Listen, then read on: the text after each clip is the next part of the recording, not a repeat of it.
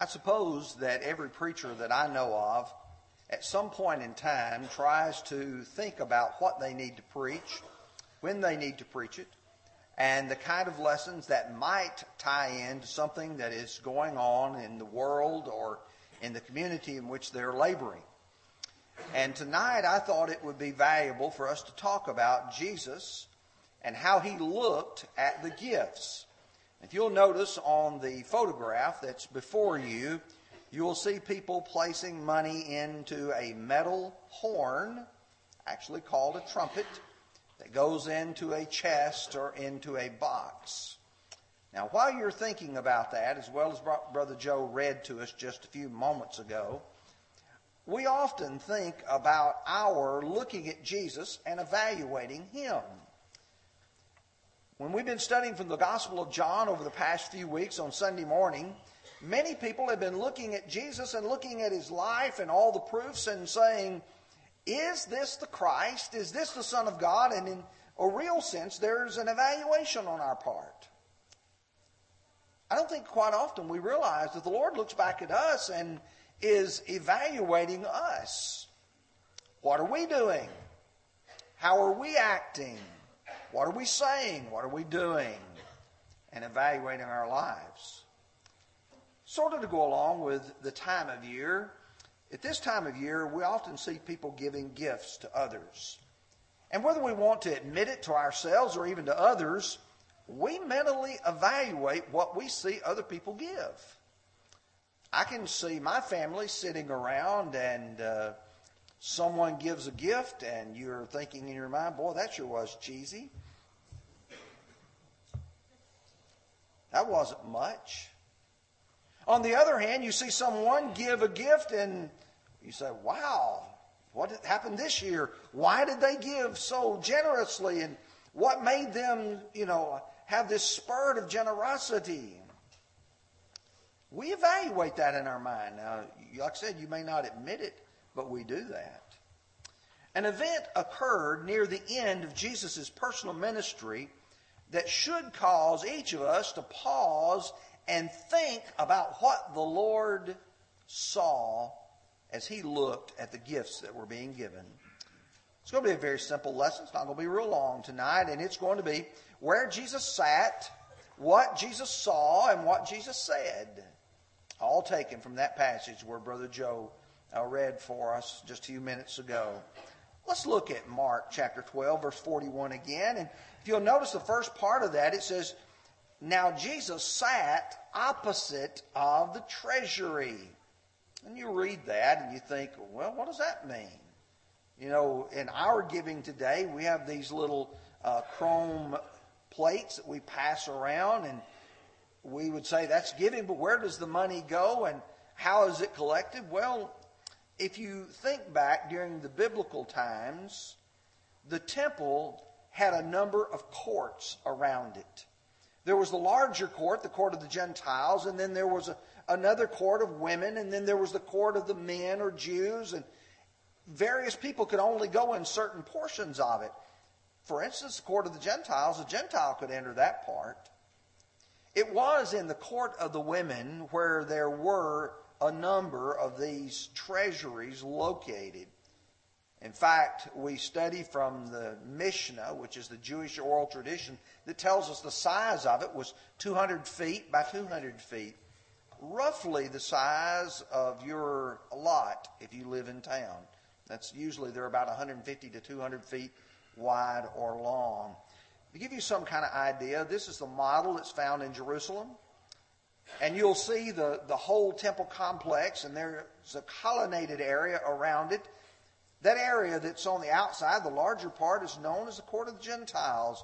That's where Jesus, when he cleansed the temple and drove the money changers those who were selling animals out, that's where they were located, that large area there.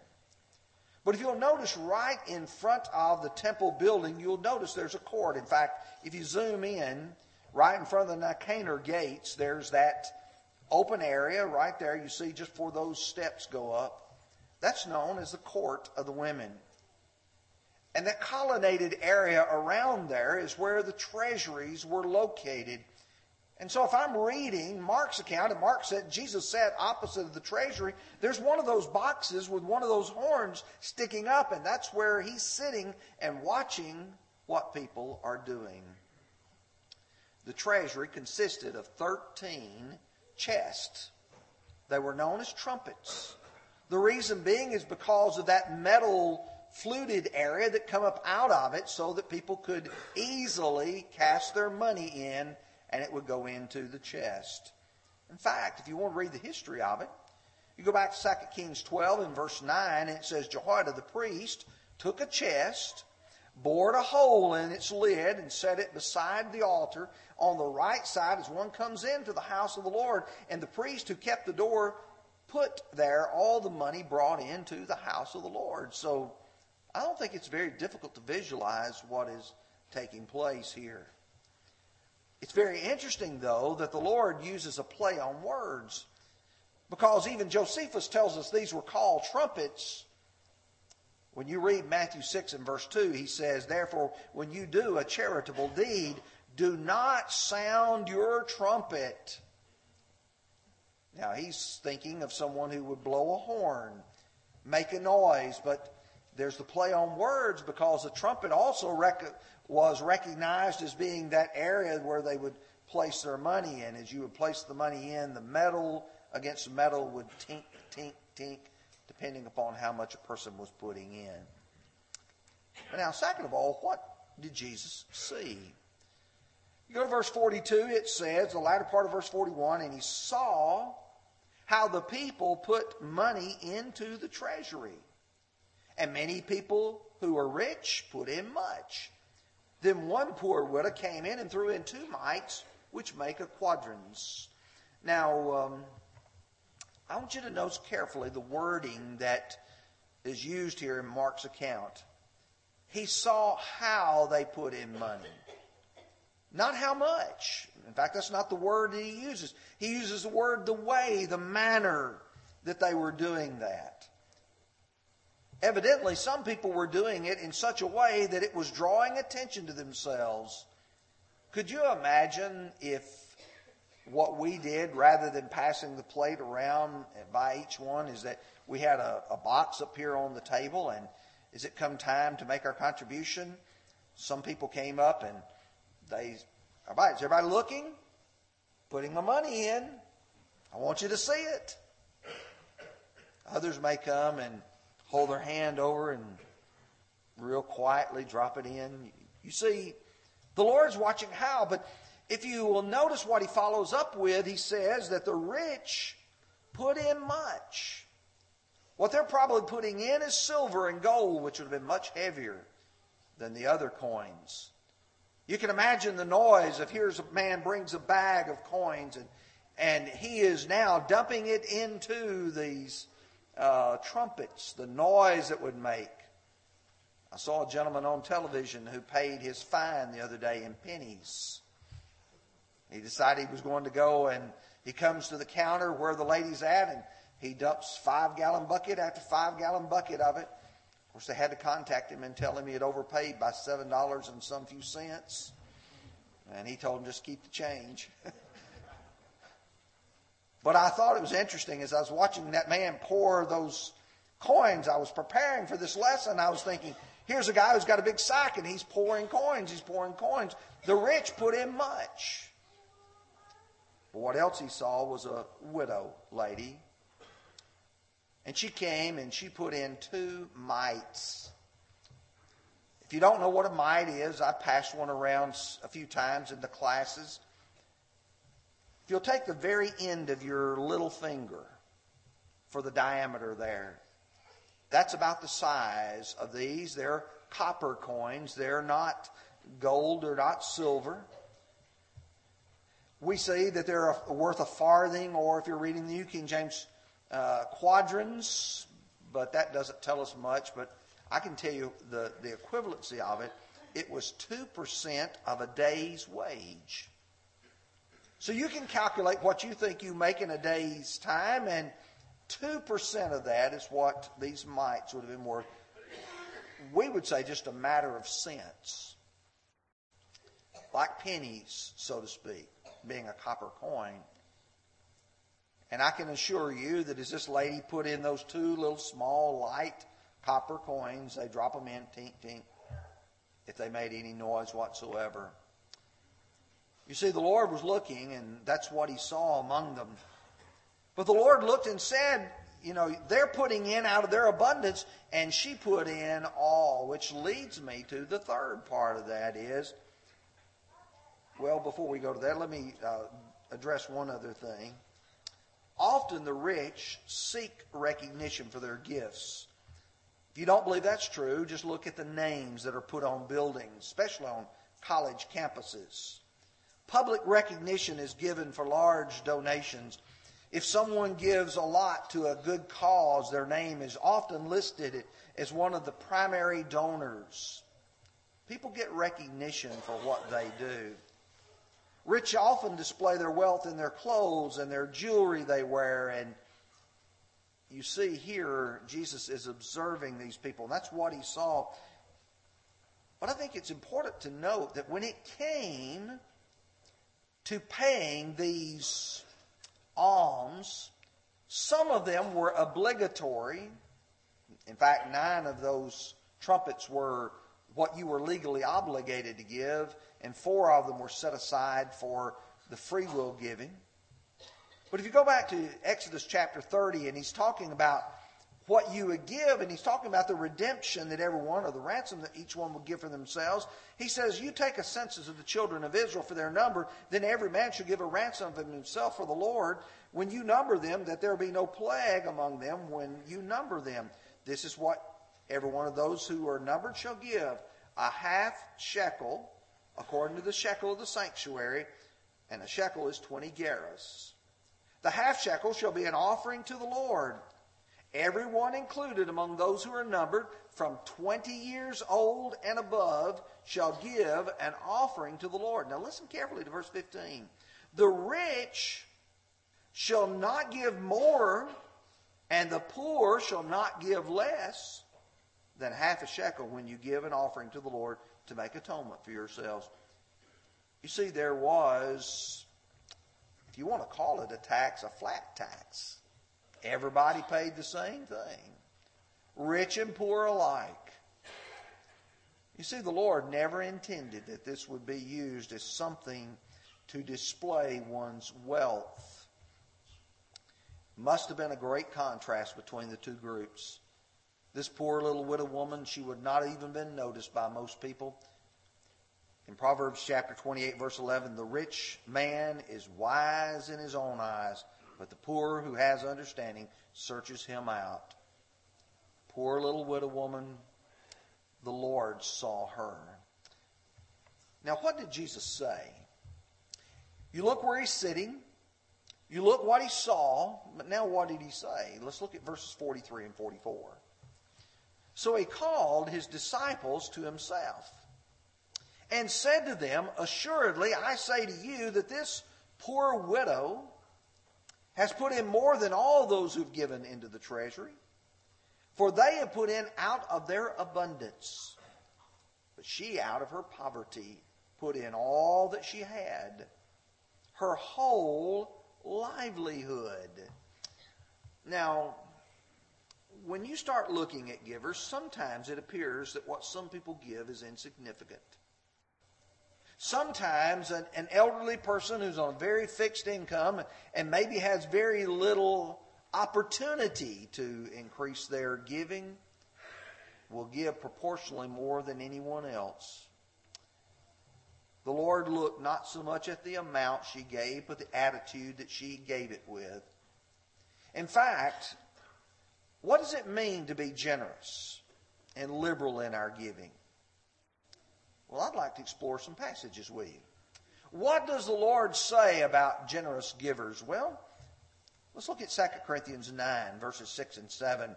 With this I say, he who sows sparingly will also reap sparingly. He who sows bountifully will also reap bountifully.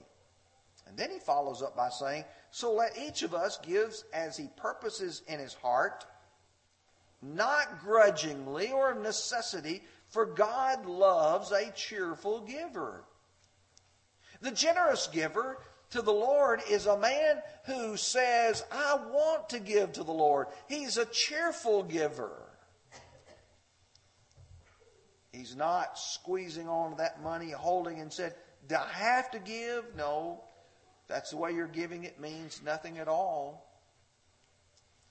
In 1 Chronicles 21 and verse 24, do you remember David as he numbered the children of Israel and the sin that he committed in doing so? And how he was going to have to offer sacrifices to the Lord. And he goes to Ornan's threshing floor and he wants to buy it from him to give an offering to the Lord. And here's the way he responds to him.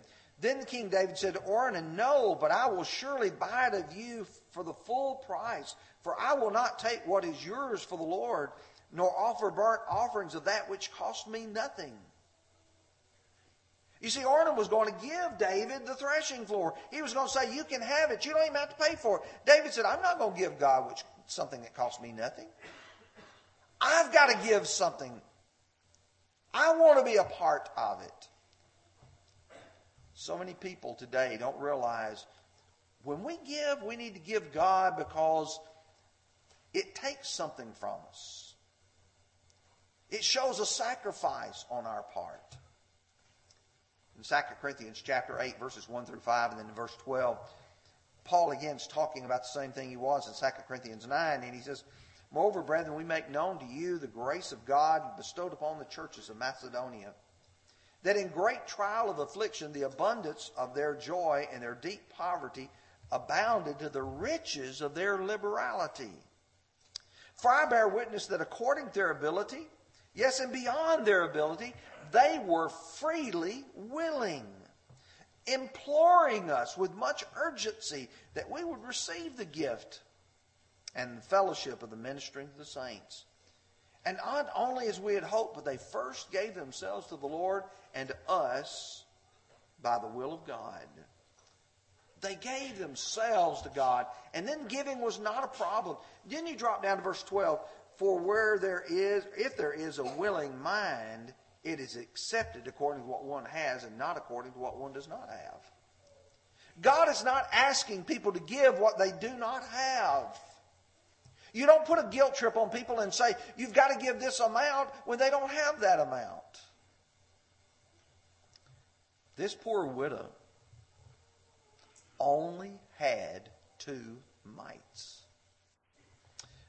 When you go to Isaiah 32, verses 5 and 8, for the foolish person will no longer be called generous, nor the miser said to be bountiful.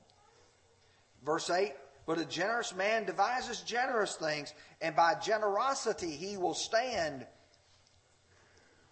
You know, we often see people who are misers, and quite often they're the ones who will not give because they want to hoard it to themselves.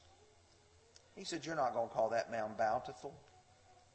What you're going to do is call a man who plans his generosity, devises generous things. 1 Peter 4 9 says, Be hospitable one another without grumbling. Proverbs 11:25 says, "The generous soul will be made rich, and he who waters himself will be watered himself. He who has a generous eye will be blessed, for he gives of his bread to the poor." All these pictures giving of a man who is trying to be generous of heart. And then Acts 20, verse 35. You remember Paul's meeting with the elders from Ephesus. And he's trying to explain what all he tried to do in serving the church. And he said, I have shown you in every way by laboring like this that you must support the weak. And remember the words of the Lord Jesus that he said, It is more blessed to give than to receive. The blessing that one gets from giving because you want to give and you love to give to God. You can see what Jesus is saying in this. The truth is, God gave his best to us. John 3, verse 16 For God so loved the world that he gave his only begotten Son. You look at 2 Corinthians 9 and verse 15 Thanks be to God for his indescribable gift. So great of a gift. What we return to Him ought to come from a grateful heart. You can picture that woman going into that treasury, putting in those two mites, thankful to God that He had taken care of her, with faith that God will continue to do so. But the greatest gift that you and I can give God is not the money that's in our pockets. That will come. But the greatest gift that you and I can give to God is the giving of ourselves. In Romans chapter 12, verse 2, and do not, or verse 1, but he says, I beseech you, dear brethren, by the mercies of God, that you present your bodies as a living sacrifice, wholly acceptable to God, which is your reasonable service. And then 2 Corinthians chapter 8 and verse 5. And not only as we'd hope, but they first gave themselves to the Lord.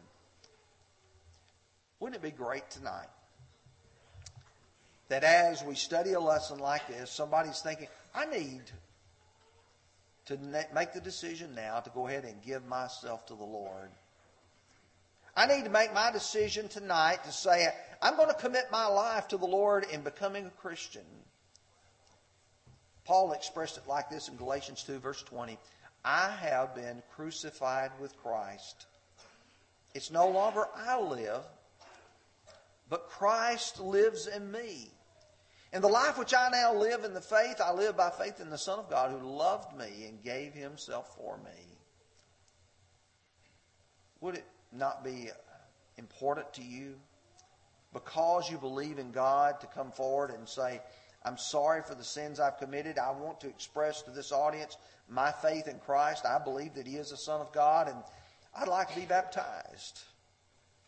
I can tell you there's no greater thing that I would enjoy seeing tonight than to see a new brother or new sister in Christ. But I recognize the majority of this audience, those of us who are Christians, and I know when we get to the end of a sermon, you say, okay, it's time for him to extend the invitation. It's time for us to sing the song. But there are some times that those of us who are struggling in this world need the prayers of our brothers and sisters. We need to be forgiven. We need to ask God's forgiveness, and we need to ask for the help and the assistance of our brothers and sisters. And if that's who you are tonight, that's a privilege we enjoy together as a family of God. If you need to come, would you come as we stand together and sing?